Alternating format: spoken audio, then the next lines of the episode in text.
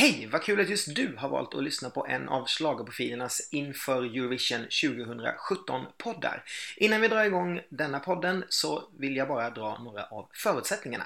I varje podd så kommer en panel betygsätta årets bidrag med poängen 0 till 5 på varje bidrag.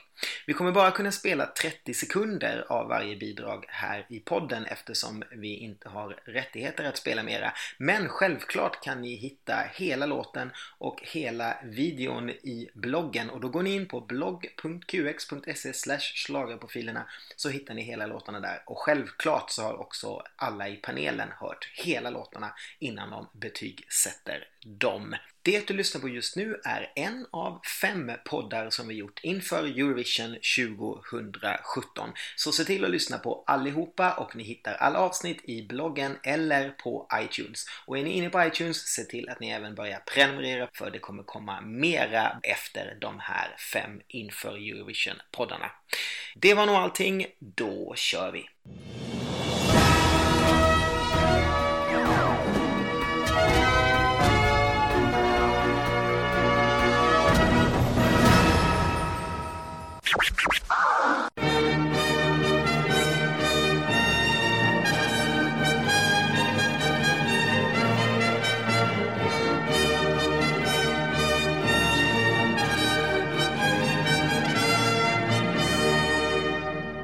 Hej och välkomna till den första av schlagerprofilernas inför Eurovision 2017 podcasts. I fem poddar så ska vi tycka till om alla årets bidrag och i den här podden som ni har på just nu så ska vi hinna med de nio första låtarna i den första semifinalen. Och eh, ja, vilka är vi då? Det är ju jag som heter Ken Olausson och är en av schlagerprofilerna. Och med mig så har jag som alltid min medberoende i schlagersammanhang, Ronny Larsson. Välkommen! Tack så mycket, kul att vara här. Kul att vara här! Eh, Ja, det är alltid lika roligt när du drar ihop dina poddar. det, är alltid lite skrämmande när en av världarna säger kul att vara här, för då vet man att den kommer gå hem, kommer, kommer gå hem utan att städa efter sig. Jag ser mig alltid som gäst i, i ditt liv. Alla är gäster i mitt liv. Men det, det är ju faktiskt så här, det här är inte en av våra vanliga poddar där bara du och jag sitter och snackar, utan vi kommer ju faktiskt ha med en panel. I varje avsnitt så har vi en panel på två personer och eh, den här panelen fungerar lite som en eh, lön på ett ordinarie konsultföretag. Det är nämligen en fast del och en rörlig del. Och den här fasta, den här fasta pensionsgrundande delen kommer i varje del och bestå av den tredje schlagerprofilen, DNs Hanna Fahl. Hej Hanna! Hej! Jag vet, jag sitter här och försöker grubbla på om eh, fast del är en komplimang eller någon form av förolämpning. Men jag tar pensionsgrundande som en komplimang. Tack så mycket. Tack Ken. Välkommen! Hur, hur pepp är den här trion på, på att tycka till i fem poddar om årets Eurovisionbidrag? Eh, superpepp. Ja, det ska bli jättekul. Ja. Din resa har ju varit lite lång för att komma till peppen Ronny om man säger så. Men det börjar liksom så långt ner som det skulle kunna börja där i ett pressrum i maj när Ukraina vann. Är vi liksom, är vi på god väg uppåt nu för att komma upp ungefär där vi var för ett år sedan?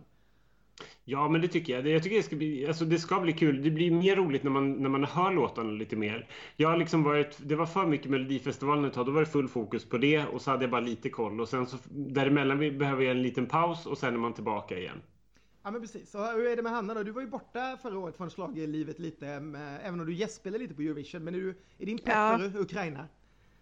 Jo, men den är faktiskt, eh, jag är väl, det ska bli otroligt spännande att åka dit. Jag, det- alltså, det här kommer ju inte att bli ett sånt Eurovision som till exempel Wien var eller eh, Düsseldorf liksom, utan det kommer bli något annat tror jag eftersom vi är just i Ukraina och ehm, Ja, men jag har väl inte så jättehöga förväntningar just på själva arrangemanget, att det ska finnas massa kul fester och sådär. De får vi nog fixa själva. Men jag är otroligt peppad på själva tävlingen och på att se Ukraina. Jag har till och med varit på kurs om Ukraina eh, som förberedelse. Så ja, nej men eh, absolut, jag är supersugen.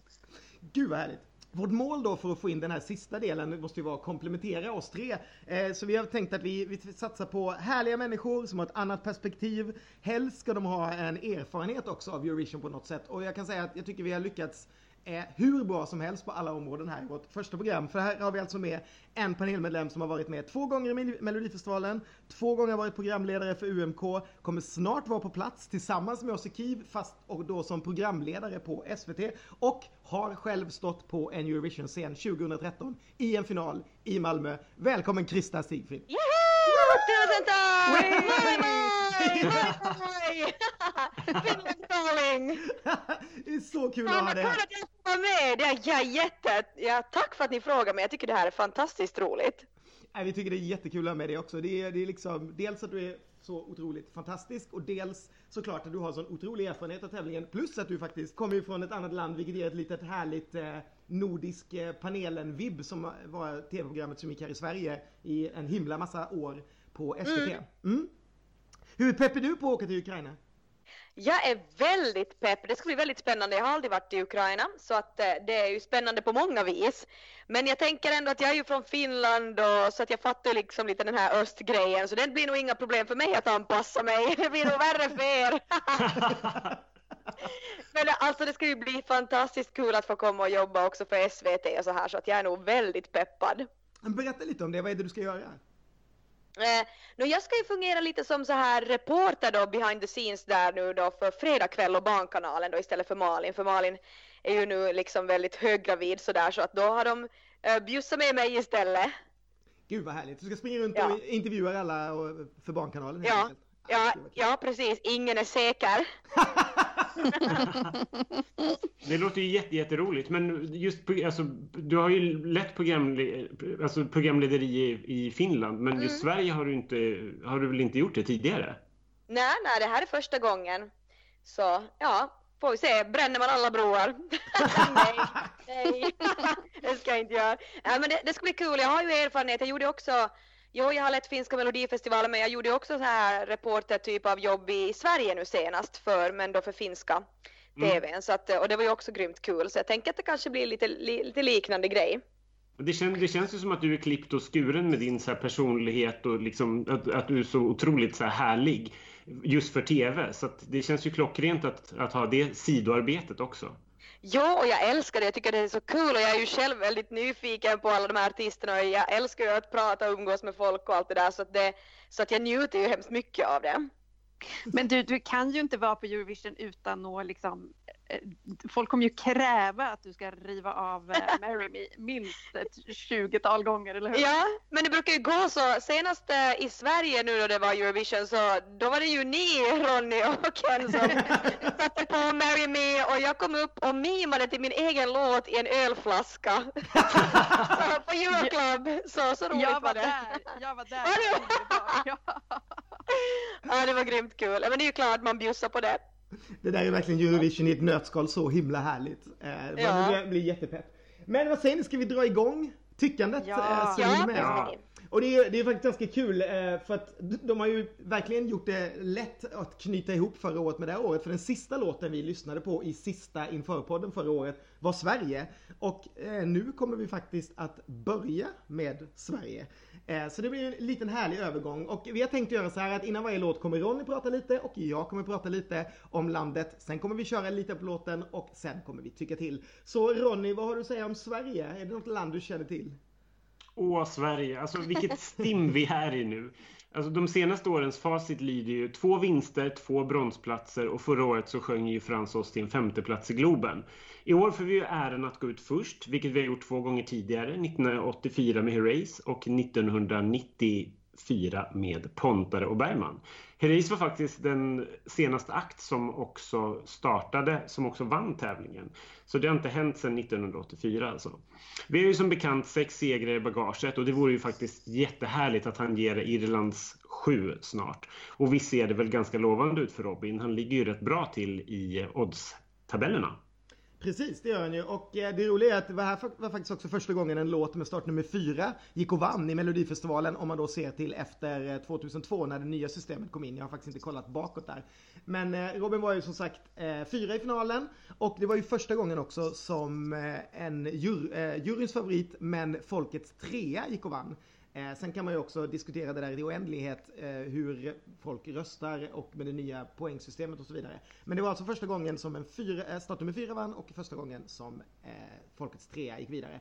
Låten är ju skriven av tre stycken personer som har vunnit Melodifestivalen innan. Dels David Kryger och eh, Hamed Purspana som vann med Undo 2014 och Robin Stjernberg då såklart som vann som artist 2013. Det är hans första som låtskrivare.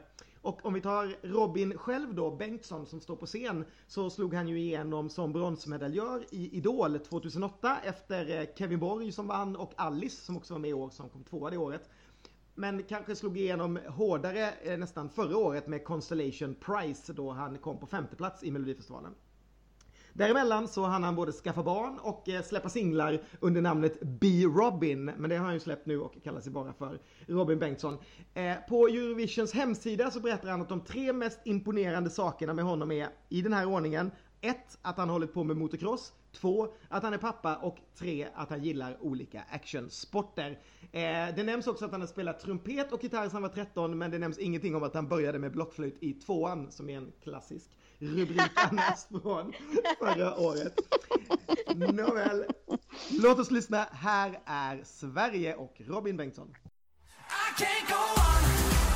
I can't go on.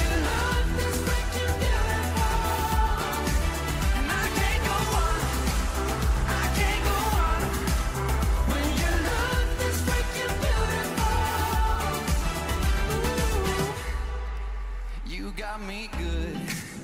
You got me good. And I'm not going nowhere. Ja, det var Sverige det. Krista vill du börja och prata om vårt kära hemland? Ja, men absolut. Jag tycker uh, att det här är en jättebra låt. Jag tycker att Robin är en bra artist. Jag tycker det är ett fantastiskt snyggt nummer. Jättebra koreografi. Så att alltså jag har ingenting dåligt att säga det här. Jag kommer att ge det här fem fulla poäng. Ja, för att sen, jag tycker också, för nu har jag redan lyssnat på alla bidrag i år och vi är inte speciellt bortskämda med fräsch popmusik. Så att äh, det här är väldigt äh, välkommet. Jag, jag instämmer i allting. Jag tycker, att, äh, jag tycker att det var helt rätt låt som vann. Det var kanske inte min personliga favorit i år, men jag tycker verkligen att det var helt rätt vinnare att, Eh, att, som Sverige sållade fram. Ehm, och den sticker ju ut. Liksom. Han, han, jag känner mig bara så otroligt trygg med att han ska representera oss. Det känns fräscht, det känns poppigt, det är liksom, man kommer ihåg det för numret. Allting känns bara jättetryggt och, och säkert tycker jag. jag. jag. kan liksom omöjligen se att det här skulle hamna utanför topp 10. Jag är bergsäker på att det här liksom topp fem igen skulle jag, skulle jag kunna slå till med. Jag sätter också en, jag, jag sätter en fyra tror jag. En femma sträcker mig inte riktigt till, men en stark, stark fyra. Ja, alltså um... Um, oh, jag vet inte vad jag ska säga om det. Jag tycker också, jag tycker att det här var rätt låt som vann i finalen av finalstartfältet. Jag tycker att det är en bra låt. Jag tycker att han är supersäker, det är ett snyggt nummer. Allt det där, allt det där liksom check, check, check i alla boxar. Eh, men jag har inte lyssnat på den här låten en enda gång sedan Melodifestivalfinalen. Eh, jag har liksom inte, jag har bara inte den här riktiga liksom eh, jag har liksom inte segerkänsla för den här låten riktigt.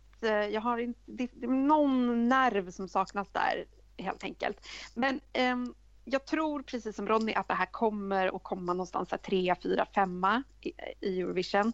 Eh, det sticker ut precis som Krista sa. Det är liksom, det är liksom bra men ja, jag vet inte, det, det är någonting som saknas. Men jag får väl sätta en svag fyra i alla fall. Det är lite roligt det här för att eh, jag kommer också att sätta en fyra. Alltså det är väldigt kul att svenskarna tonar ner sitt eget bidrag lite. Men jag, jag, jag, får säga att det här är väl liksom första gången sen kanske, ja sen 2010 som inte min favorit vinner Melodifestivalen. Vilket det är lite, lite udda för mig. Innan har det varit mina femmor och mina bidrag som har gått vidare till Eurovision. Eh, men med det sagt så är ingen, ingen skugga över Robin. Jag tycker att det är eh, en bra låt, det är ett kul nummer, det kommer att göra sig jättebra som en öppning. Det här att han kommer utifrån scen, det hoppas jag blir kvar och köra med eh, rullbanden.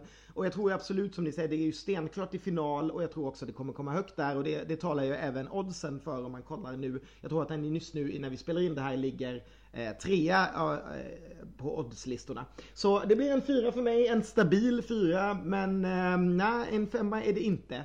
det är det inte. Men absolut, jag, och jag måste säga det också, jag står självklart bakom Robin när jag åker dit. Jag är inte den typen av fan som surar när min låt inte vinner och sen åker iväg och sn snor in mig i någon annat lands flagga och går där och hänger lätt. Sån är inte jag, utan jag kommer springa där med min svenska flagga och vara lycklig. Men, eh, men personligen så är den en fyra, men jag tror också att det kommer gå jättebra för den. Men det som också är fantastiskt just med det här numret och Robin just eh, det här året är ju att det är ju väldigt mycket ballader så att han, han sticker ju verkligen ut med ett sånt här nummer. Ja, framförallt är det väldigt, nu har vi inte sett vad alla kommer göra på scen, men det är ju väldigt, om man tittar igenom de här väldigt allvarliga låtarna som vi kommer lyssna på nu ja. framöver, så är det ju väldigt, det är väldigt glatt och det är en klackspark och det är charmigt och eh, det, det är ju det man kommer ihåg, så jag håller med dig helt. Ja, nej men vi kanske ska röra oss eh, väldigt långt österut istället Ronny. Vad säger du? Vill du prata lite om eh, nästa land? Ja, jag tänkte att vi skulle hoppa till Georgien som debuterade 2007. Ehm, de har som bäst två stycken nionde placeringar 2010 och 2011. 2009 så hoppade man däremot av eftersom EBU inte godkände det politiska budskapet i låten We Don't Wanna Putin som självklart då var en anspelning på Rysslands dåvarande premiärminister som var minst sagt impopulär i Georgien efter ett krig med, mellan länderna som hade brutit ut sommaren 2008. Eh, förra året så tävlade Nika Kocharov med sina midnattslolitor och då blev det visserligen final men det slutade på en trist 20 plats. Och det här går ju att knyta ihop ganska bra för att i Georgien i år så hade man en nationell final precis som eh, vi har, många länder har nu. Eh, det var 25 bidrag, 60% jury, 40% telefonröster avgjorde. Och vann gjorde Taco Gatchesilache om jag nu uttalar det rätt, det gör jag förmodligen inte, men det heter i alla fall tjejen som vann. Låten är skriven av Andri Jokadze som eh, ni kanske känner igen från Baku 2012. För han representerade Georgien då med låten I'm a Joker. Men i år är han som är som låtskrivare och eh, Tamar som kallar sig för Taco som artistnamn. Hon är låtskrivare, eh, sångerska och skådespelare. Hon har turnerat på olika jazzfestivaler runt i Europa och hon var faktiskt medlem i den här kvartetten Stefan och 3G som skulle sjungit eh, We Don't Wanna Put In när det begav sig i Ryssland. Men då blev hon alltså stoppad och hon hade redan då innan försökt att komma med eh, till Eurovision genom att tävla i Georgien Året innan då kom hon bara tia på hemmaplan men nu slutligen så vann hon. Här är Georgien.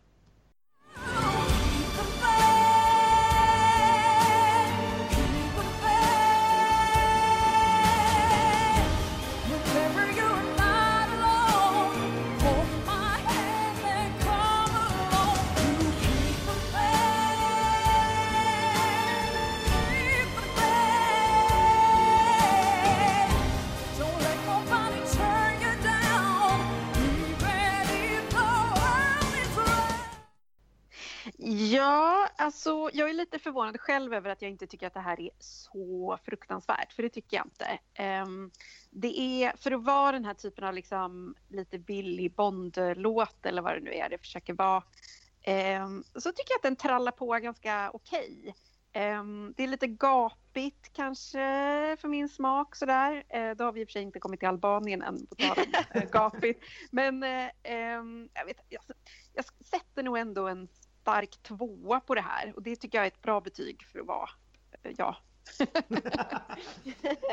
alltså, ja, det här håller på att förstöra mitt påskfirande, den här låten. Jag, jag, tyck, alltså, jag, vet, jag tycker att jag har hört det här så många gånger den här typen av låten och så det blev bara sådär att äh, jag måste fylla på vinglasen för att orka igenom den här.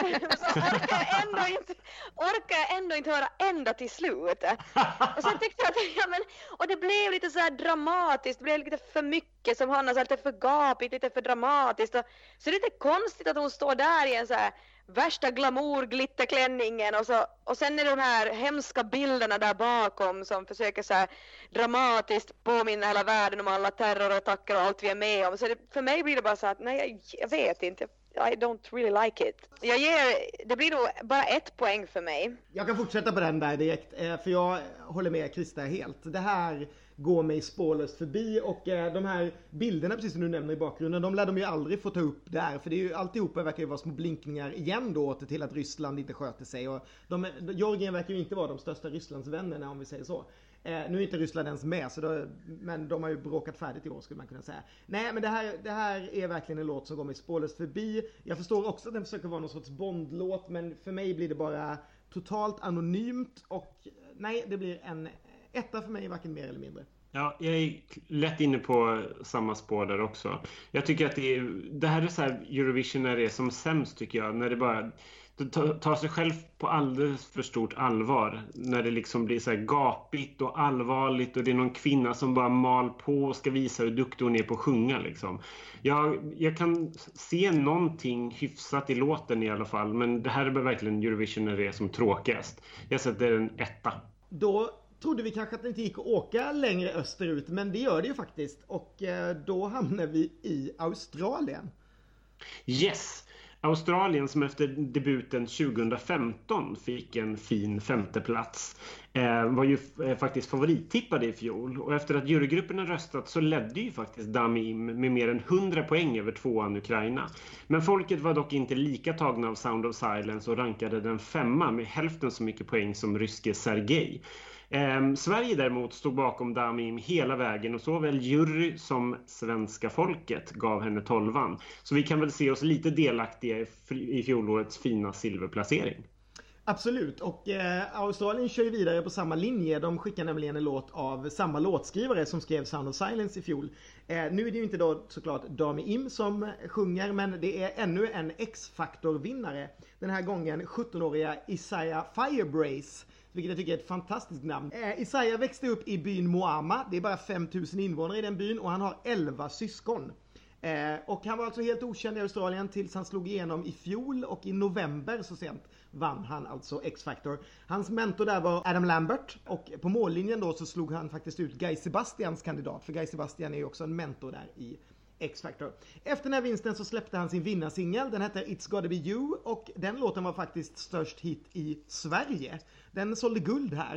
Eh, den gick bra även i så här Danmark, Holland, Nya Zeeland men det var alltså i Sverige som den gick absolut bäst. Och det här är alltså då hans uppföljare till den megahitten. Den heter Don't Come Easy. Love again, it don't come easy And it don't come cheap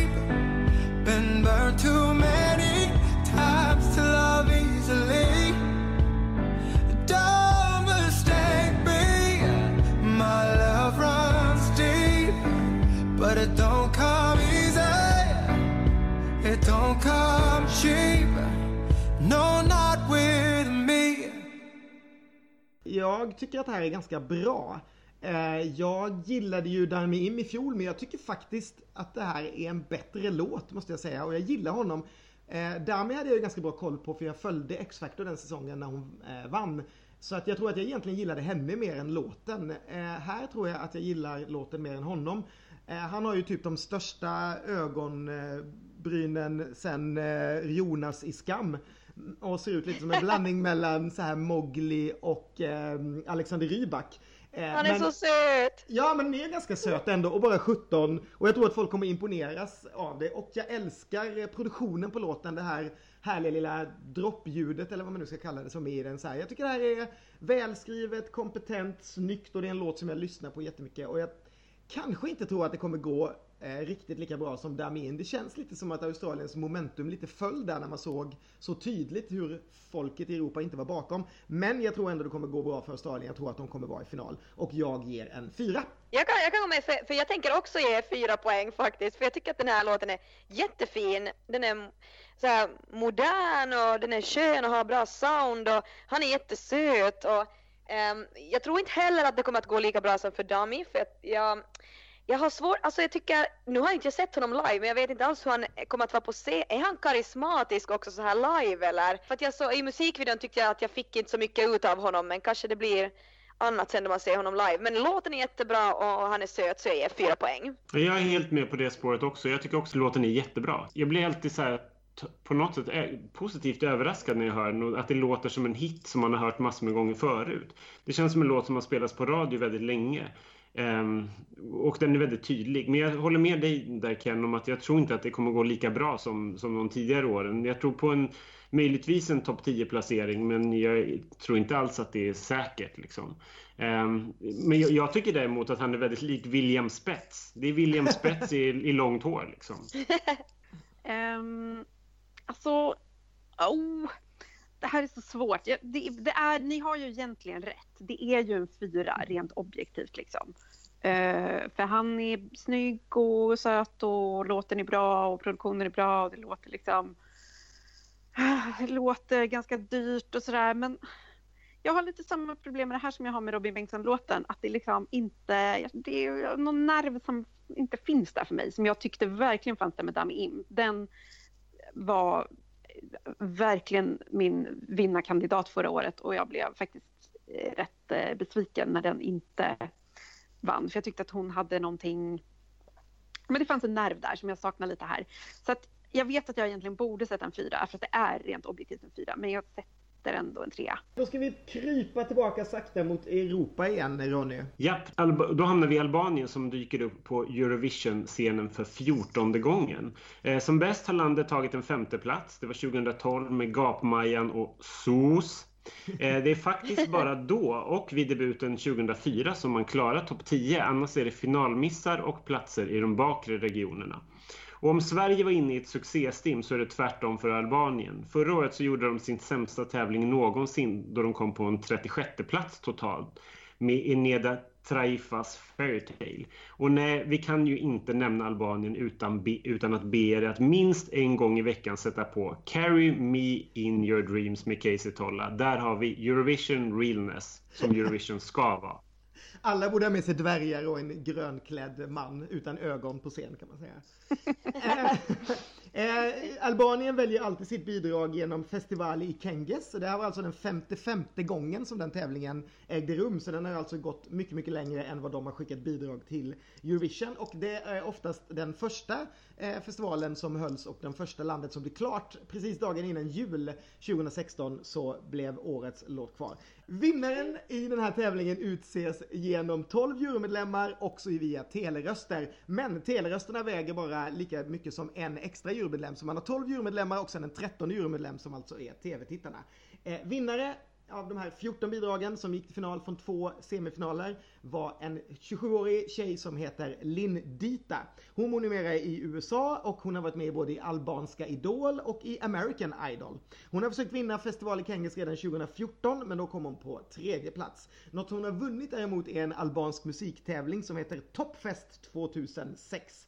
Eh, på frågan om vad som är de tre mest imponerande sakerna med henne så svarar hon på den officiella hemsidan att 1. Hon sjunger opera. 2. Hon kan sjunga på 10 olika språk. Och 3. Hon har sjungit både med Stevie Wonder och öppnat en konsert för Backstreet Boys. Jajamän! Oh, wow. Här har vi Albanien.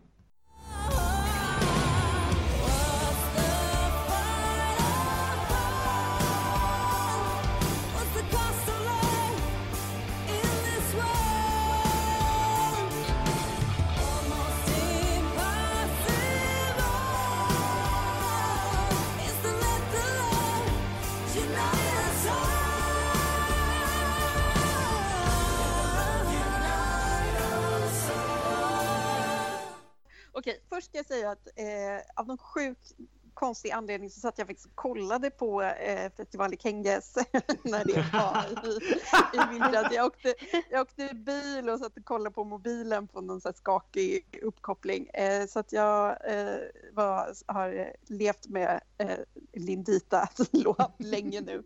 Eh, jag, varför är de alltid så gapiga i Albanien? Vad är det med det? De är så skrikiga alltid, alltid, alltid. Eh, och detta är inget undantag och jag tycker att det här är en ganska fruktansvärd låt faktiskt. Det här lite så här rockiga, riviga eh, och samtidigt ska det vara lite så här opera, snygg, rockig, skrikig sång på. Nej, fy, eh, en av mina sämsta låtar i år. Jag ger den en etta. Jag fortsätter på det här, på det här spåret. Jag tycker att det här, är, det här är verkligen gräsligt. Det är olyssningsbart. Jag blir alltid lika fascinerad över liksom när man tar ut låtar genom de här processerna, att man har liksom semifinaler och sånt här och sen så slutar det med något sånt här. Hur kan det här vinna liksom? Det här är deras liksom motsvarighet till Melodifestivalen och så det här var det som gick hem. Och, och ett, måste säga, ett jättekonstigt urvalssystem att att folket bara liksom får vara en trettonde jurymedlem. Det är ju jättekonstigt uträknat där. Um, nej, det är verkligen inte min bag. Jag ger det här en nolla. Jag kommer aldrig, aldrig, aldrig lyssna på det här igen. Ja, alltså det här är samma som Georgien var för mig, att det var så tråkigt, jag måste fylla på mera vin och jag orkar inte höra ända till slut. För, alltså det, det var verkligen, mm, det, ja det är Georgien och Albanien som har varit de här två låtarna som har känts värst. Uh, så att jag ger nog bara ett poäng. Men jag funderar, alltså här märks det så tydligt också att folk har tagit efter Jamali och den här melankoliska liksom musiken, alltså för att det vann i fjol så nu gör alla såna här typer av låtar. Mm. Uh, tråkigt. Det är verkligen sån klassisk Eurovision-sjuka att folk verkar titta på året innan. Jag förstår inte för det, Ja. det händer ju aldrig att samma typ av låt vinner igen. Det har väl, alltså, Nej, precis. det, det, jag förstår inte riktigt hur man tänker. Och jag, det är tråkigt nog, eh, det är ju roligare om jag hade drämt till och tyckt att det här var liksom årets bästa låt eh, nu, eller något liknande. Men jag kommer inte göra det, utan jag håller ju med er allihopa. Eh, de gör ju så här precis som du sa Anna, varenda gång. De väljer någon som gapar väldigt mycket på albanska och sen försvinner låten och artisten, eh, för de väljer ju som sagt i december och sen någonstans där i mars så dyker det upp en lika gapig version fast på engelska, vilket var precis vad som hände. Jag vet inte ens som jag sa, den heter alltså World Eh, nu på engelska, hette någonting annat på albanska såklart. Ehm, och det, det, det, det är alltid så här. Alltså, och det är väldigt sällan det är gapigt med stil som väl då man ändå får säga att Sus var som gick hyfsat bra. Det här är ju bara det är bara så meningslöst. Det bara faller rakt bort och jag tror absolut inte att vi får höra Albanien i final. Nej, det är ett poäng från mig och det är inte mer att snacka om det. Jag tycker vi glömmer Albanien ganska fort och så åker vi vidare till ett av de favorittippade länderna i år. Och då hamnar vi i Belgien eh, som bara har en vinst i bagaget och det var ju som bekant 19, 1986 Sandra Kim som vann då. Eh, och nu är det väl dags för en belgisk seger snart för de är ju faktiskt på gång. Efter Loic Nottets eh, fjärde fjärdeplats 2015 så tog ju Laura sin popfunk till en ny topp 10-placering i fjol då hon kom på tionde plats. Ehm, Belgiens två tv-bolag turas ju om att vaska fram kandidater Ja men precis.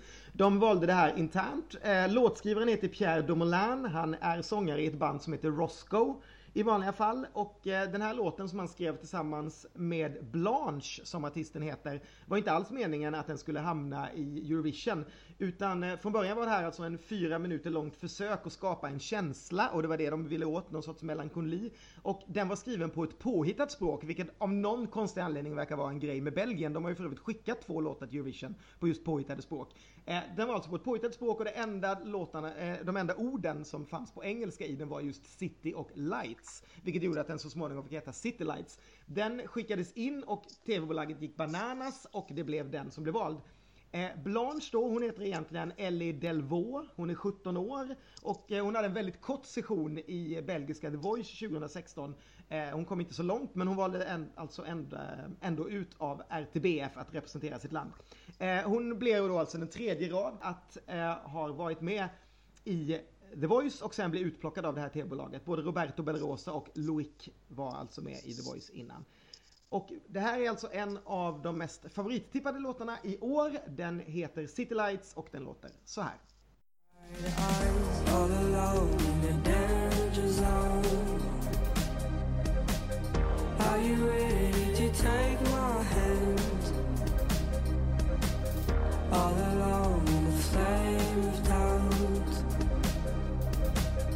Are we going to lose Love came in between the space and the city light. Belgien hade vi där med Blanche och City Lights. Ja, jag tycker att det här är en cool låt. Jag tycker att den skulle kunna vara signaturlåt för någon så här tv-serie, typ Bron eller någonting sånt. Eh, spännande, det känns lite, ja, känns lite annorlunda i Eurovision-sammanhang och tänker, alltså jag är väldigt nyfiken att se på hurdan staging de ska ha, vad, vad, vad ska de hitta på där? Så det här tycker jag, det här kittlar lite, det här är spännande, jag ger det fyra poäng. Ja, jag älskar den här låten. Verkligen. Jag tycker den är så snygg och suggestiv och eh, bra och cool och allt det där. Eh, jag har dock, ja, alltså, jag har svårt dock att föreställa mig att den kommer att vara lika bra live på en Eurovision-scen. Det känns som en jättesvår låt att översätta till det sammanhanget på något vis. Jag, eh, jag har hört liksom ryktas att eh, hon, när hon sjunger den live, att liksom den här väldigt, väldigt dova, mörka eh, tonläget hon lägger sig i, att det inte riktigt låter så bra live eller liksom att det kanske till och med låter att, som att låten är lite lågtonart för henne. Åh Eh, och, nej, eh, vad ledsen mm. blir. Ja, alltså som sagt jag älskar det här men jag tror att det inte kommer att liksom, jag tror inte att det kommer låta lika bra när det väl är dags i Kiev. Men, eh, så att jag hade kunnat ge det här en femma men det drar ner lite att jag verkligen tror att det kommer att falla lite live. Så att det får en fyra. Alltså jag eh, struntar i hur hon låter live. jag kommer sätta en, fem, en femma på det här. Jag håller med er båda två. Jag tycker att det här är en fantastisk låt. Men jag håller också med Hanna om att jag är livrädd för jag har också sett henne lite live på de här förshowerna när hon åkt runt i Europa och det är inte hon är inte supersäker, dels i, i tonarter och dels eh, strålar inte jättemycket om henne. Men det var ju knappast Roberto Bellarosa heller innan han hamnade i Malmö och det var lite själva charmen med honom. Jag hoppas att de lägger ner lika mycket pengar på numret som de har gjort de senaste åren. Förra året så skakade de ju faktiskt nästan liv i den där helt meningslösa låten Eh, bara genom numret, genom att göra det helt eh, härligt och glatt och fick den låten att hamna topp 10 mot slutet. Jag hoppas de jobbar med de här ljusen som är i videon, att det är liksom något litet klot som åker runt och ritar upp linjer och gör någonting så här snyggt med ljus runt henne och att de, eller att Blanche själv hittar rätt tonart till slut. Men jag är också livrädd att, eh, att det här är en låt som är mycket, mycket bättre i mina lurar där den kommer att stanna Eh, väldigt länge än vad den kommer att vara på en Eurovision-scen. Men för mig så får den absolut en femma. Jag tycker att det är den bästa låten i semi 1. Så eh, fem poäng från mig. Jag tycker, jag tycker också att det här är, är riktigt bra. Det är inte så att jag, jag, jag tycker det är bra när jag lyssnar på det. Jag, jag, jag skulle inte lyssna på det av egen vilja.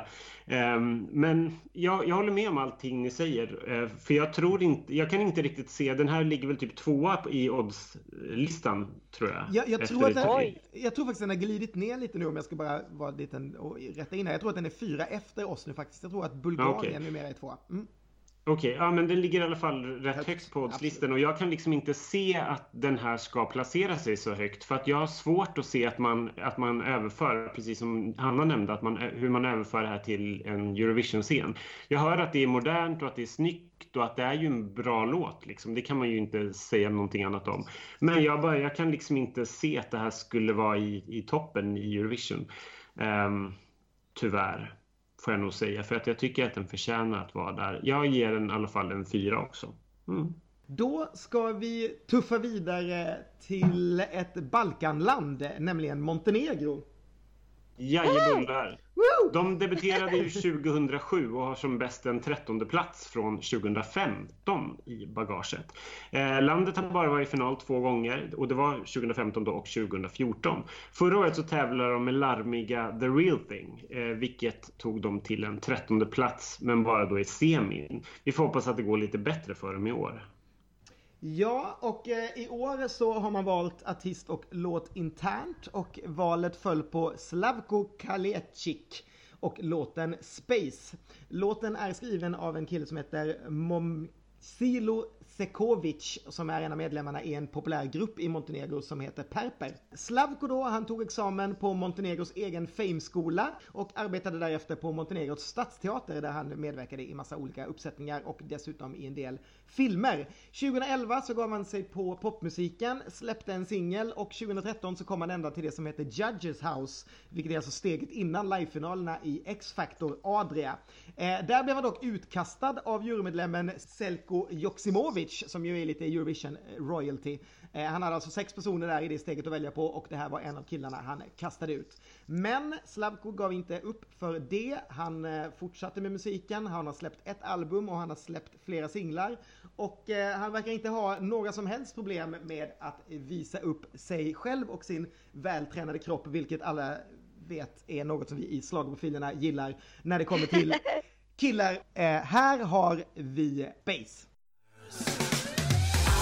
Alltså här är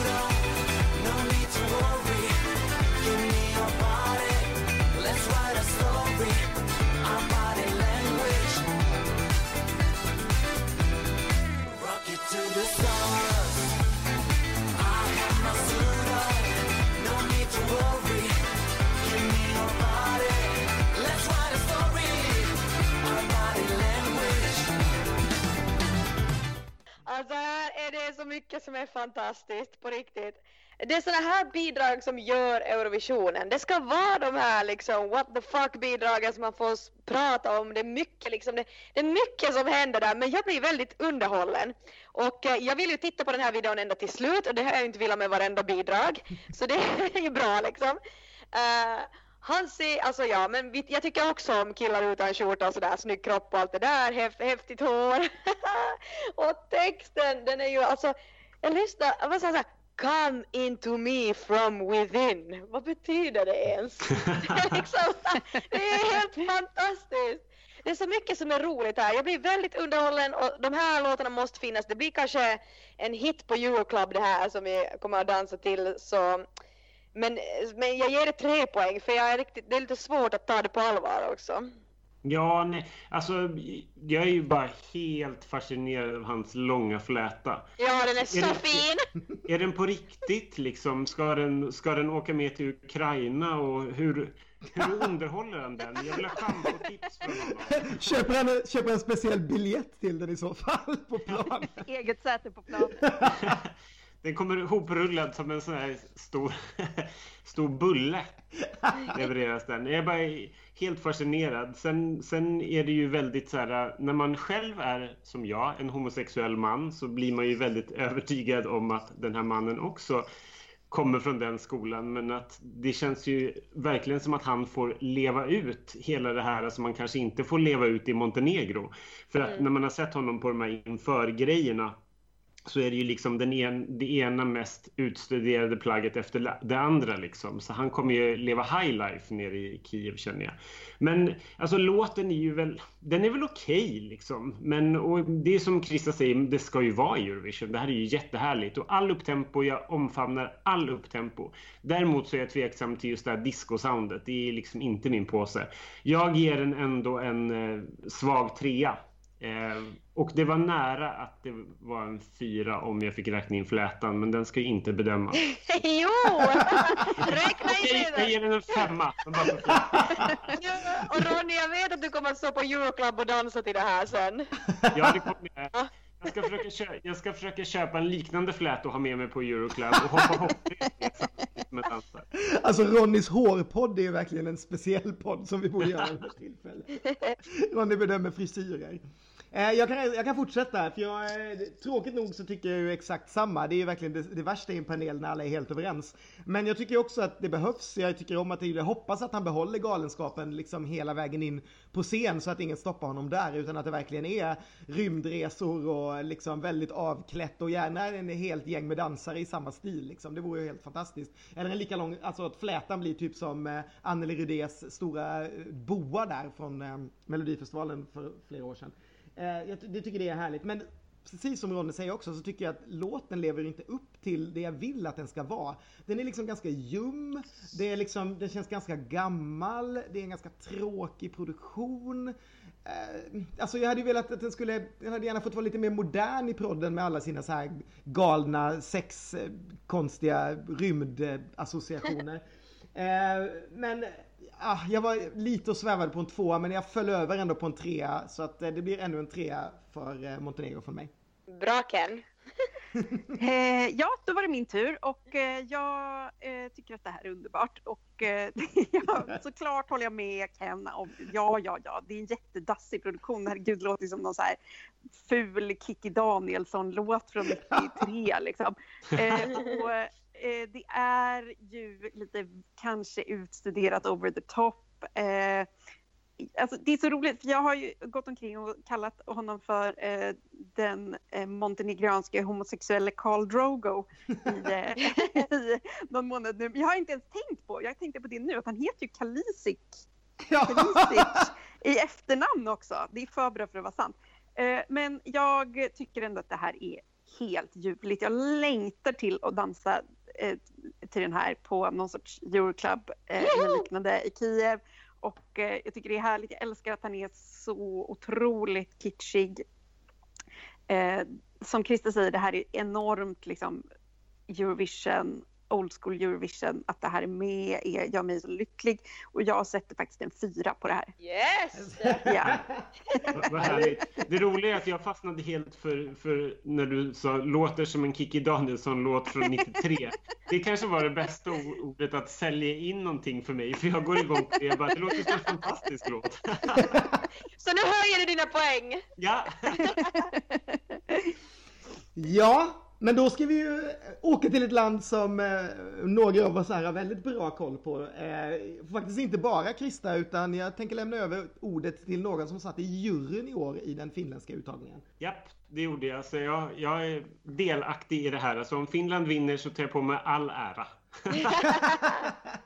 Nej då, vårt älskade grannland har ju bara vunnit tävlingen en enda gång, eh, 2006 med Hard Rock, Halleluja. I år ställer de sig på Eurovision-scenen för 51 gången och vill såklart till final, eh, något de inte har lyckats med de senaste två åren. Förra årets Sing It Away kom ju på en neslig 15 plats i semifinalen. Finlands resultat i Eurovision är inte så munter läsning, hela nio gånger har landet kommit sist. Men vi hejar i alla fall på landet som gett oss härliga schlagerdamer som Cat Cat, Ame Aspelund, Sonja Lomme, Vicky Rosti och Krista Sigfrid. yeah. Ja, det finns, alltså vad, kan jag säga som, som eh, inte alla redan vet om årets uttagning? Det var ju eh, tio bidrag i finalen i UMK, Krista var programledare och vann gjorde alltså duon Norma John med låten Blackbird. Det finns faktiskt inte så mycket att hitta om Norma John, varken på Eurovisions officiella hemsida eller på Wikipedia. Och mycket av den andra informationen som finns är ju på finska och den har ju inte jag jättebra koll på. Men vad jag har lyckats ta fram är i alla fall att de är ett indiepopband som faktiskt gjort musik tillsammans i 15 år, även om de inte har funnits som band. Och eh, Lena, som tjejen i bandet heter, Lena och Lasse. Eh, Lena slog igenom i Finland när hon kom trea i X-Factor 2010 där och därefter släppte hon ett soloalbum och lite singlar. Men nu har hon alltså slagit sig ihop då med sin gamla kompis Lasse och eh, spelar under namnet Norma John. Här är Finland.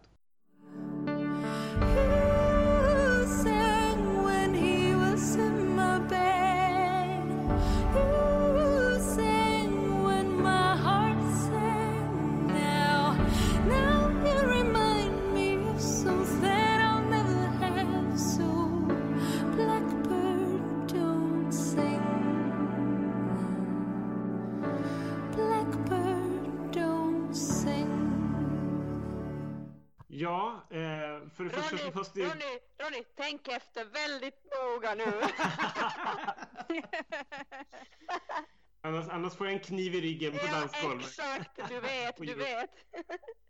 Nej men för det första så tycker jag bara att det är så fruktansvärt roligt att de heter Lena och Lasse. Det låter som en sån här proggband från 70-talet tycker jag. Jag tycker de skulle hålla fast vid det istället, Lena och Lasse.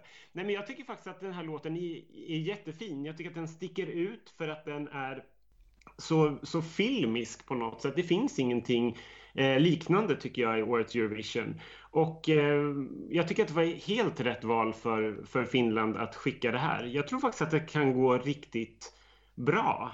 Eh, för jag tror att det här kan gå hem Ja, att det kan gå hem i stugorna i Europa. Ehm, jag sätter en trea på det här för det är inte riktigt min typ av musik och ingenting som jag skulle lyssna på i annat fall. Men jag tycker att det här är bra. Heja Finland! Yes!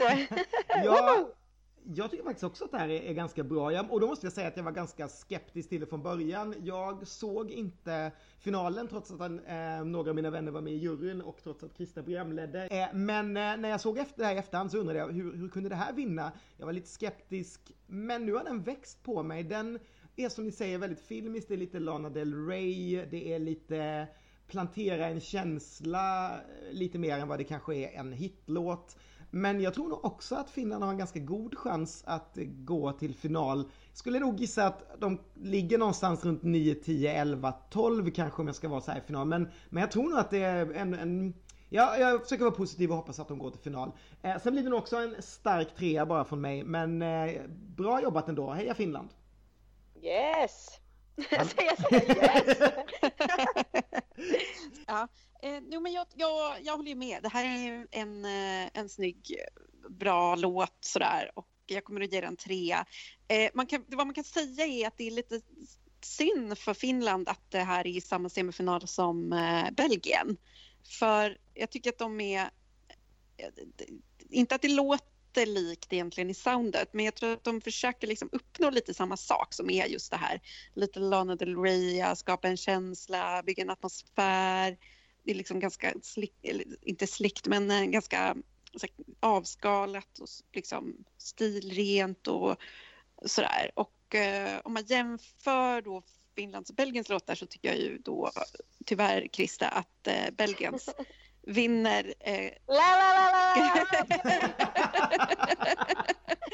så det, jag vet, det, är lite, ja, men det är lite synd och att det är ett så himla balladtätt år och allt sånt där. Men eh, absolut, go Finland, tre, tre från mig. Yes, okej, men nu då så ska jag ju dra hemåt så Perkele här då. Fem poäng för Lasse, min kompis. Nej, nej. Men ehm, jag eh, tycker faktiskt ehm, att det här är jättevackert. Jag tycker det är en jättefin låt. Den är ju inte så här modern eh, på det sättet du kan jämföra den med Belgien utan det här är ju som ni sa mer det känns som någon så här filmmusik och de vill väcka känslor med den. Jag Tycker att det har fin text och eh, jag, jag förstår det här, för första gången jag hörde låten så tänkte jag också att ja, det här är vackert men är det lite tråkigt liksom? Men sen på UMK då jag hörde det första gången live så blev jag väldigt berörd. Jag fick liksom så här att håret reste sig på armarna för att eh, Lena sjunger alldeles fantastiskt bra. Så det är helt magiskt när hon sjunger live. Eh, och hon berör verkligen med sin röst och sen att med rätt staging och de här lamporna och allt det här så tänker jag att de kan verkligen skilja sig i mängden för det är faktiskt så att Slavko med Space är just före Finland så kontrasten är ju väldigt stor.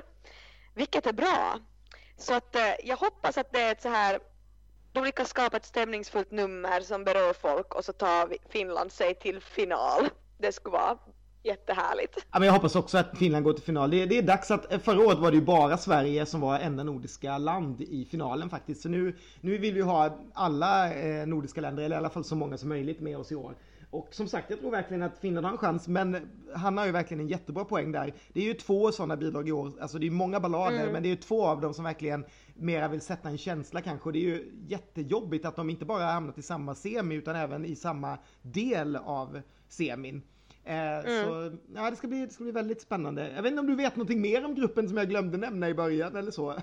Eftersom inte jag kan så mycket om dem. Men de slog väl igenom först nu. De har inte varit så kända innan va?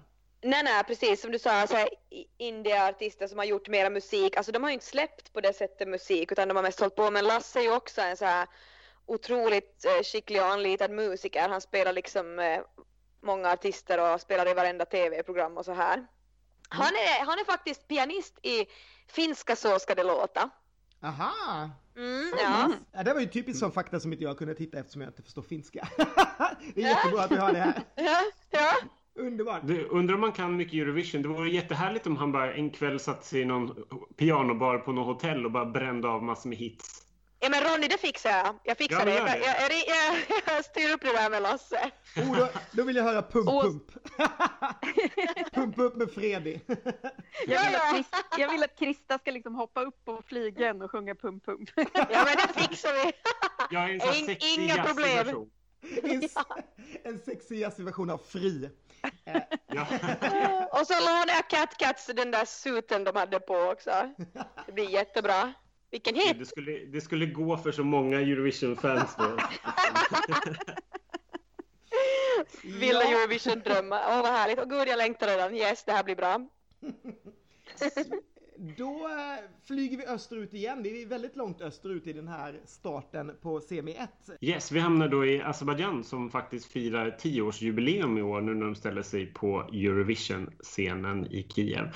Ehm, de första sex gångerna som de tävlade så hamnade de alltid i topp 10 men de senaste tre åren har det inte alls velat sig för landet som som sagt då vann 2011 med El och Nickis svenskskrivna Running Scared. Ehm, landet har också dragit på sig en massa negativ publicitet genom åren med anklagelser om köpta röster och konflikter med såväl Armenien som Ryssland. När Azerbajdzjan 2013 lämnade sina poäng fick nämligen inte Ryssland några röster.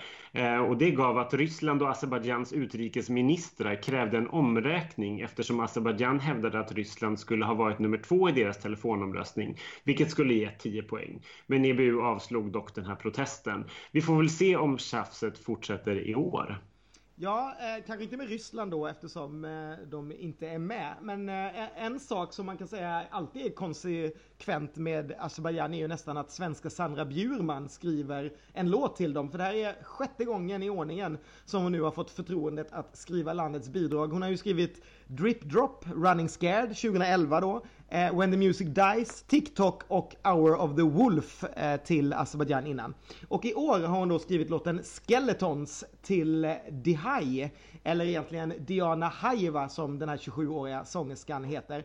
Eh, hon blev utslagen i den lokala uttagningen till Eurovision 2011 men fick i år då chansen efter ett direkt val av TV-bolaget. De har inga uttagningar där längre. Hon har pluggat musik både i Baku och i London och i Storbritannien så var hon en del av trance-trion Looper and Mancus innan hon startade sitt eget elektroniska musikkollektiv som hon då kallar Dihai. Så att det här Dihai är lite oklart huruvida det är bara hon som är hennes artistnamn eller om det är hela hennes musikkollektiv då bakom.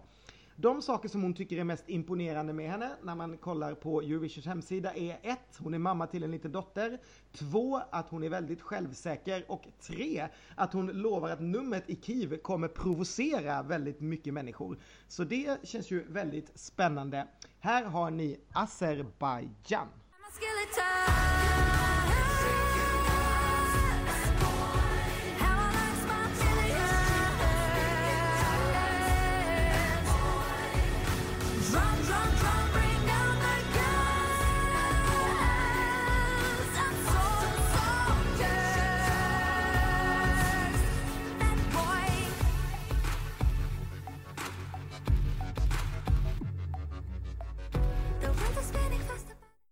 Ja, det var Azerbajdzjan. Jag kanske börjar själv där. Jag tycker faktiskt att det här är en av de bättre låtarna som eh, Sandra Bjurman svängt ihop eh, till Azerbajdzjan.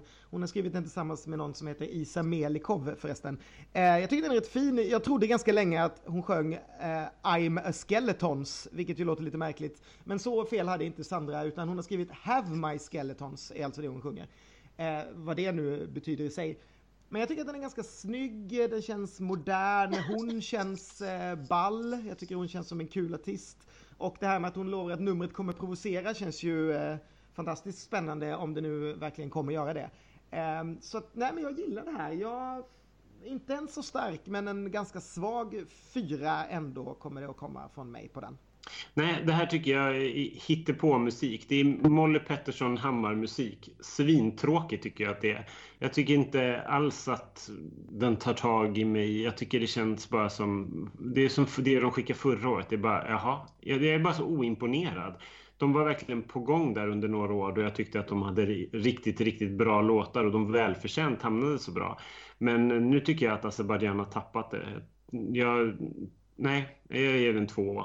Ja, eh, jag ehm, tycker väl att det här är helt okej ändå. Alltså, gud, jag, ja, jag vet inte. Jag håller lite med Ronny om att det är musik för ingen. Det gör jag. Men jag tycker att det är ganska bra musik för ingen. Eh, så att eh, jag får väl lägga mig mellan er på en trea, antar jag. Ja, en, en, eh, en trea får det bli. Alltså det är så konstigt det här med Azerbajdzjan, för det brukar alltid gå förvånansvärt bra för dem. Även om eh, alltså även när de har ganska kassa låtar så brukar det väl alltid gå, rätta mig om jag har fel, men det går väl alltid Ja, det, det gick väl bra för dem ända fram till för två år sedan när EBU blev lite hårdare på det här med om man skulle fuska med telefonröster. Ja, för sen gick, det, gick, det gick ju inte Och- så bra för hon tjejen i ehm, eh, Köpenhamn, va? nu kommer jag inte ihåg vad hon hette, förlåt. Men den eh, tjejen i Köpenhamn och likadant när vi var med den här Hour of the Wolf i Wien, det gick väl inte heller speciellt bra och förra året. Däremot tror jag de har ju gått till final alla åren, det har de gjort, men nu de Ja, senaste har åren så har de inte kommit speciellt högt. Så att, visst, det beror på vad Ja. man jämför med. De går ju till final, så det är klart att det har gått Ja, men det gör dem. de ju alltid. Eh, Det här tror jag absolut går till final. Det tror jag inte är något snack om. Eh, och jag tror att det kommer att hamna, liksom, du vet, inte sist, inte först, någonstans i mitten i finalen. Så där. Det tycker jag är helt okej. Trea. Jag ger också tre poäng för jag tycker att det är så här, det är ganska bra. Det är inte jättebra, det är inte dåligt, det är ganska bra. Ehm, jag tycker också att hon verkar som en, en cool tjej och jag tyckte det var jätteroligt att hon har sagt det här att hon ska provocera på scenen och sådär. För jag tycker att det känns som när man lyssnar på låten att man kan faktiskt eh, få till ett häftigt visuellt nummer där och hon ska vara lite provocerande och sådär så då, då kan liksom den där showen lyfta låten tror jag verkligen i det här fallet. Ja, men Så- de brukar väl alltid ha dyra shower också? Ja, det känns ju så att de satsar alltid på numret och det, det tycker jag om. Det ska bli roligt att se ett provocerande nummer. så ja, Nej, final går de och, men landar någonstans i mitten, det tror jag. Det är alltid intressant det där med, med, med provocerande nummer. Jag undrar vad det, vad det innebär. För provocerande kan ju betyda så olika för olika personer. Liksom. Vad skulle provocera mest idag? Liksom? Jag är väldigt nyfiken på vad hon, vad hon har i rockärmen. Men jag, jag förstod inte heller aldrig riktigt vad den här texten vad, vad den handlar om. För jag trodde också att hon sjöng Men- I'm a skeleton och jag förstod aldrig innebörden men Ja. Tror ni inte att det är typ, du kan ha mina skelett i garderoben, du kan liksom få veta Typ mina så. skelett i garderoben, typ Mm. så va? mm, kanske det är det Jag hon tror. menar. Ja. Jag hoppas att det är riktiga skelett som kommer ut på scenen. Det tror jag också! Jag satt och tänkte på det. jag tror det. Eller sådana där så här dåliga liksom, killar i svarta dräkter med så här målade skelett på så att man ser liksom att det är... Man älskar ju alltid en riktigt bokstavligt tolkad scenform. Alltså, Så det ska vara lätt att ta till sig. alltså, texten, texten går för övrigt så här, have my skeletons, have my lungs and have my millions. Så det är väl lite mer så här, ta allt jag har, typ. Aha, okej, omskrivning, kan Hon kommer alltså ge bort skelett och lungor och pengar till någon på scenen. Ja. Men om hon hade någon sån riktigt blodig gore-show så det skulle, jag, det skulle jag ändå uppskatta, det skulle jag respektera. Ja just det, att man, man liksom som sliter ut skelettet i armen på sig själv eller något så det bara skvätter. Hon Ja. kanske gör en sån här som Robbie Williams gjorde i någon video, att hon klär av sig steg för steg och till slut är det bara ett sjungande skelett på scen. Just det, och- så då rullar av sig huden nerifrån och upp liksom. Ja, precis. Ja. När du ska Ja. göra den dockan Ronny så blir du tvungen att använda någon sån här ryska, vad heter de, sån här ryska Babushka. babushka, docka efter docka. Ja. Ja, det kommer bli väldigt spännande eh, att se. Och eh, nu går vi vidare till någonting eh, som också är spännande, nämligen ett land som har varit väldigt länge i skuggan i Eurovision, men som nu i år plötsligt får finna sig vara favorittippade. Vi ska nämligen till Portugal. Ja, Portugal som är med för 49 eh, gången eh, gör ju också en comeback efter förra årets paus. Eh, landet har ju som bekant aldrig vunnit och har en sjätte placering från 1996 som sitt bästa resultat. Eh, de är ju inne i ett mörkt stadie när det gäller eh, sin Eurovision-tabell. Liksom. Eh, de har inte varit i final sedan 2010 och landet har dragits ut ur vid flera tillfällen. De drog sig faktiskt ur 2002 ehm, och det gjorde då att Lettland kom med som senare vann hela tävlingen, vilket är ganska kul. Så hade inte Portugal dragit sin medverkan tillbaka så hade vi aldrig fått den här äh, Marie N och Iwana och hennes hälften man, hälften kvinna. Men i, års behöv- i år behövs ju i alla fall ingen ersättare. Lite luddig övergång och det roliga är att vi kanske kommer behöva en ersättare. Jag kommer komma till det om en liten stund. Man kan ju också nämna det att eh, Portugal drog sig ju för övrigt ur också år 2000, år 2013 och år 2016. Vilket är alltså de tre åren som vi har varit i Sverige. Så jag vet inte riktigt vad Portugal har emot just oss, men de, de vägrar verkligen komma hit när vi har det här. Eh, Men vad år- berodde det på? Alltså för vad det är ekonomiska svårigheter eller vad var grejen? Ja, jag tror att det ekonomiska eh, skäl de har haft varje gång som det varit i Sverige. Å andra sidan så kom de ju både till Oslo och till eh, Köpenhamn vad jag vet. Så det verkar liksom lite märkligt där att det är just Sverige de tycker är så dyrt. Men ja, jag, jag, ja. I alla fall, Portugal valde i år sitt bidrag genom Festival de Cancao och det har man använt sedan 1964, de åren man har varit med då. I år bestod tävlingen av 16 låtar och eh, de var skrivna av kompositörer som TV-bolaget bjudit in eh, separat då, så att man, de bjöd in kompositörer som fick skriva varsitt bidrag och sen fick de här kompositörerna själva då välja vem som skulle framföra deras låt. Eh, låten som vann heter, och förlåt mig för min portugisiska, Amar Pelodo eh, med en kille som heter Salvador Sobral. Och eh, låten var alltså juryns favorit men eh, tv-tittarna hade bara inom citationstecken den som tvåa. Eh, vi är ju själva från ett land där vi skickar på tre. Den här 27-åriga Salvador Sobral då, det var hans syster Luisa Sobral som var den inbjudna kompositören. Och hon är eh, lite mer känd än honom i, eh, i Portugal. Hon har kommit trea i deras Idol. Salvador själv, han har kommit sjua, inte samma år men lite senare, så lite känd är han också. Eh, han skulle egentligen studera psykologi, men sen tog intresset för musiken över. Och efter att han hade pluggat både i USA och Spanien så slog han igenom då i Idol 2009. Förra året släppte han sitt debutalbum, eh, ett jazzalbum som genererade två singlar och som kom på 25 plats på portugisiska albumlistan. Då ska vi komma till det där som jag nämnde innan att det kanske inte är säkert att de inte behöver en ersättare. Det är nämligen så att eh, direkt efter att han hade vunnit uttagningen i Portugal så åkte han till sjukhus för att operera två brock. Eh, och därefter så har han faktiskt varit ganska sjuk och det har spridits rykte om att det är fel på hans hjärta. Detta har dementerats av eh, Portugal och deras eh, Eurovision-kommitté. Men eh, så sent som igår när vi spelade in den här podden så kom nyheten om att han kommer inte vara med på repetitionerna i Kiev utan han kommer komma dit först dagen innan semifinalen och bara vara med på genrepen. Och i förbifarten så nämnde man också då faktiskt att det beror på att han har ett problem eh, med hjärtat. Så vi får väl se hur det går för Salvador Sobral. Hans låt eh, låter i alla fall så här. Meu bem, as minhas preces, peço que regresses, que me voltes a querer. Eu sei que não se ama sozinho, talvez devagarinho possas. Åh, alltså vad ledsen jag blir när du säger att han, han är sjuk så därför jag tycker att han är så härlig. Alltså en riktigt så här charmig hipsterkille. Där glider han in i oväntad klädstil och så är han bara sitt eget charmiga jag och är härlig där på scenen och jag tycker det är så härligt att han sjunger på portugisiska och då jag lyssnar på honom så, så tänker jag just det där att man är där i Portugal och Lady och Lufsen och vi äter, äter spaghetti och köttbullar och mm, dricker lite vin och kanske en liten puss på slutet. Så alltså sån feeling får jag av den här låten. Jag tycker det är jättemysigt och härligt och lite så här gammaldags men på ett skönt sätt. Men ehm, ja, alltså tre poäng.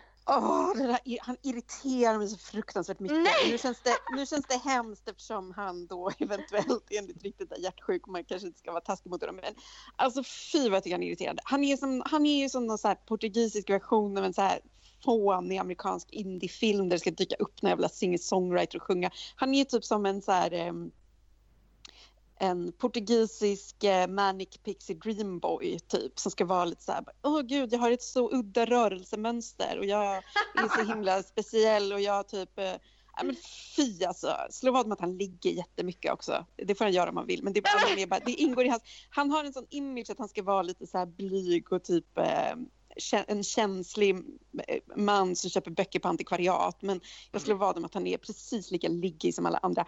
Eh, jag tycker, eh, det irriterar mig så mycket att det här är någon sorts förhandsfavorit. Jag tycker den är så fånig. Eh, men, eh, ja men... Jag kanske, jag kanske måste ge det en... Nej, han får en tvåa. Tvåa. Ja, nu, först, först måste jag bara eh, fråga Christer här. Oväntad klädstil. Han har en fruktansvärd klädstil. Det är verkligen det är liksom passform noll på de där kläderna. Jag förstår inte hur man kan gå upp på scenen och se ut, och se ut sådär. Jag förstår eh, looken, men, men just liksom att det är ingen passform på kläderna. Det är så konstigt. Ja, Eh. alltså oväntad. Alltså, jag hade rätt ordval. Förskräcklig skulle jag ha sagt. Men, men strunt samma. Egentligen, alltså, när jag lyssnar på låten så, så tycker jag att den är rätt oförarglig. Det, det, måste, det kan jag ju säga. Men jag är helt med på Hannas spår. Jag fullkomligt hatar den här människan av hela mitt hjärta för hans eh, sångsätt. Alltså jag, jag klarar inte av att titta på honom. Jag blir så provocerad när han så här, kryper fram till mikrofonen och så snabbt drar han sig tillbaka och så, så här, kryper han fram igen och snabbt drar sig tillbaka och tittar lite truligt liksom.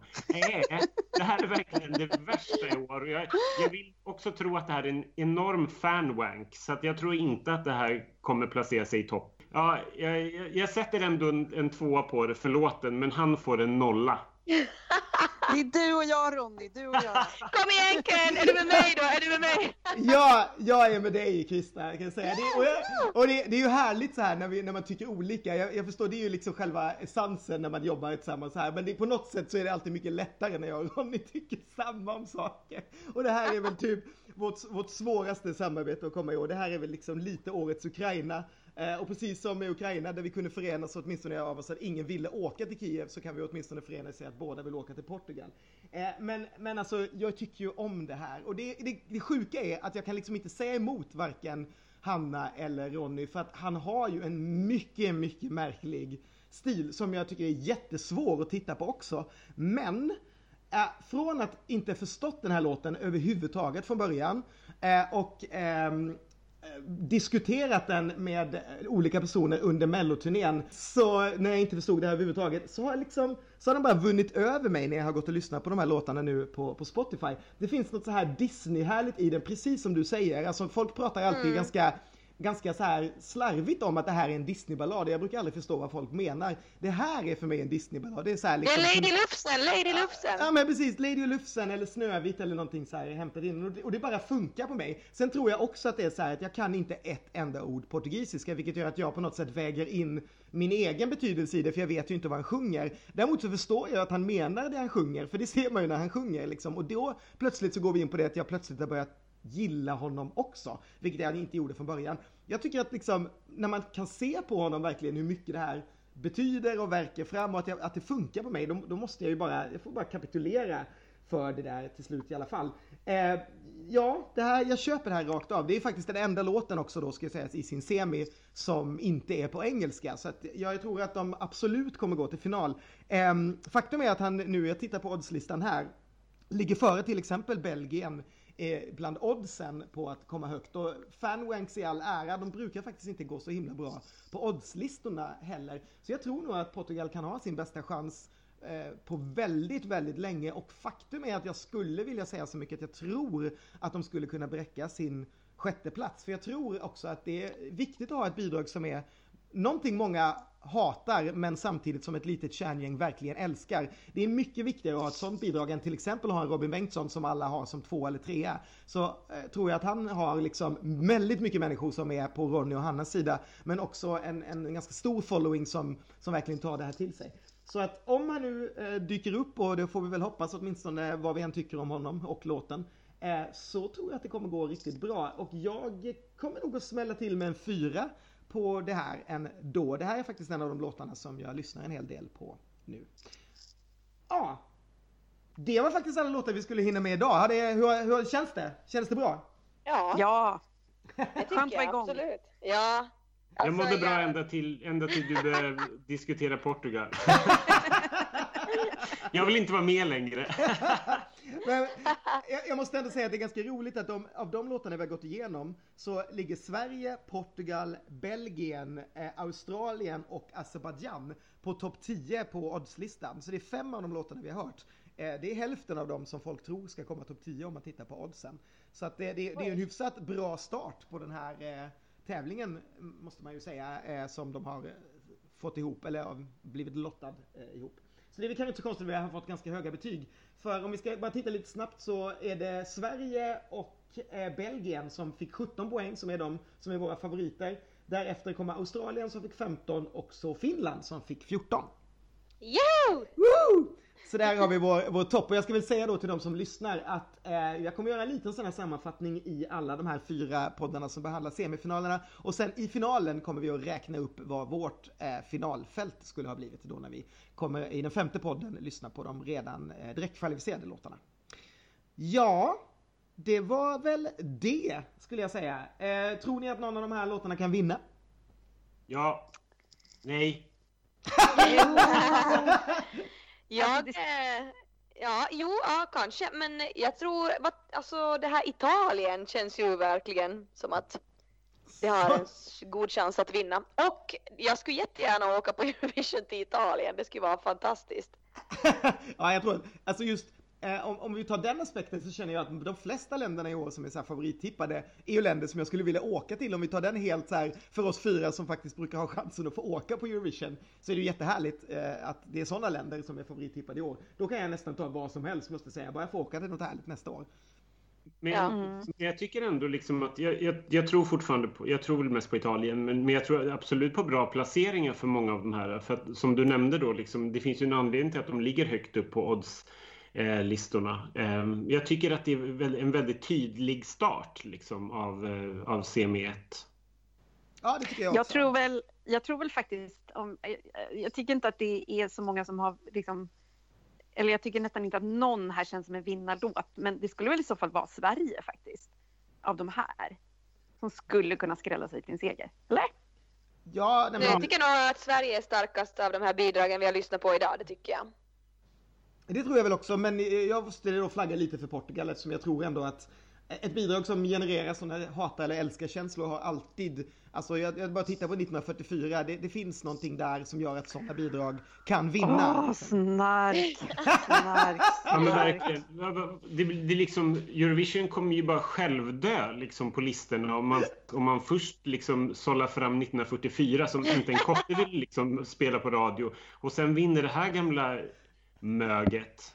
Nej, Men, eh, men vi vill dricka vin i Portugal!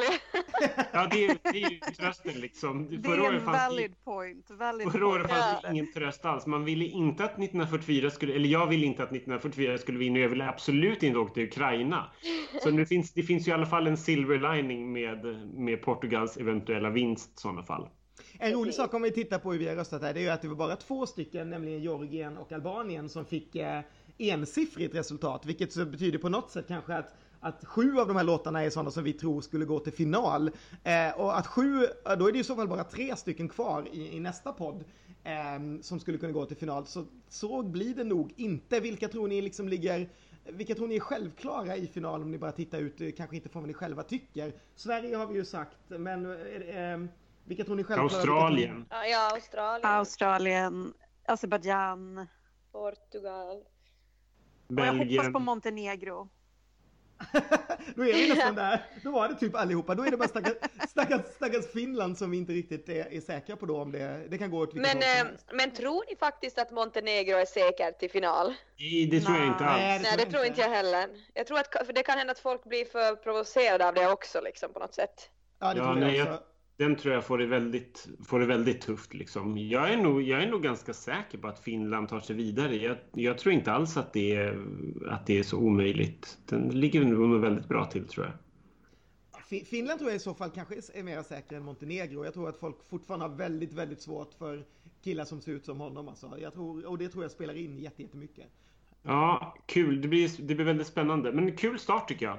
Kul start Ja, tycker jag också. Verkligen. Och, eh, tack så hemskt mycket Krista för att du ville vara med. Det var jätteroligt att ha med dig. Vi kan inte få nog av dig i den här podden, det kan jag säga. Inte men tack gången. snälla, vad roligt att ni bad med mig. Och vi Jättehärligt. Vi får göra massa saker med dig i eh, Kiev också så vi kan ha med dig i våra eh, direktsändningar därifrån. Ja, alltså vi kommer ju att ha så kul. Ja, det kommer vi. Åh gud Det kommer bli. underbart. Ja, verkligen. Se fram emot det. Absolut, men Tack så eh, mycket. tack så mycket för den här gången. Vi återkommer i nästa podd och då ska vi lyssna på bidrag 10 till 18 i semifinal 1 med en ny panelmedlem. Tack så mycket för idag. Hej då! Hej då! Hej då!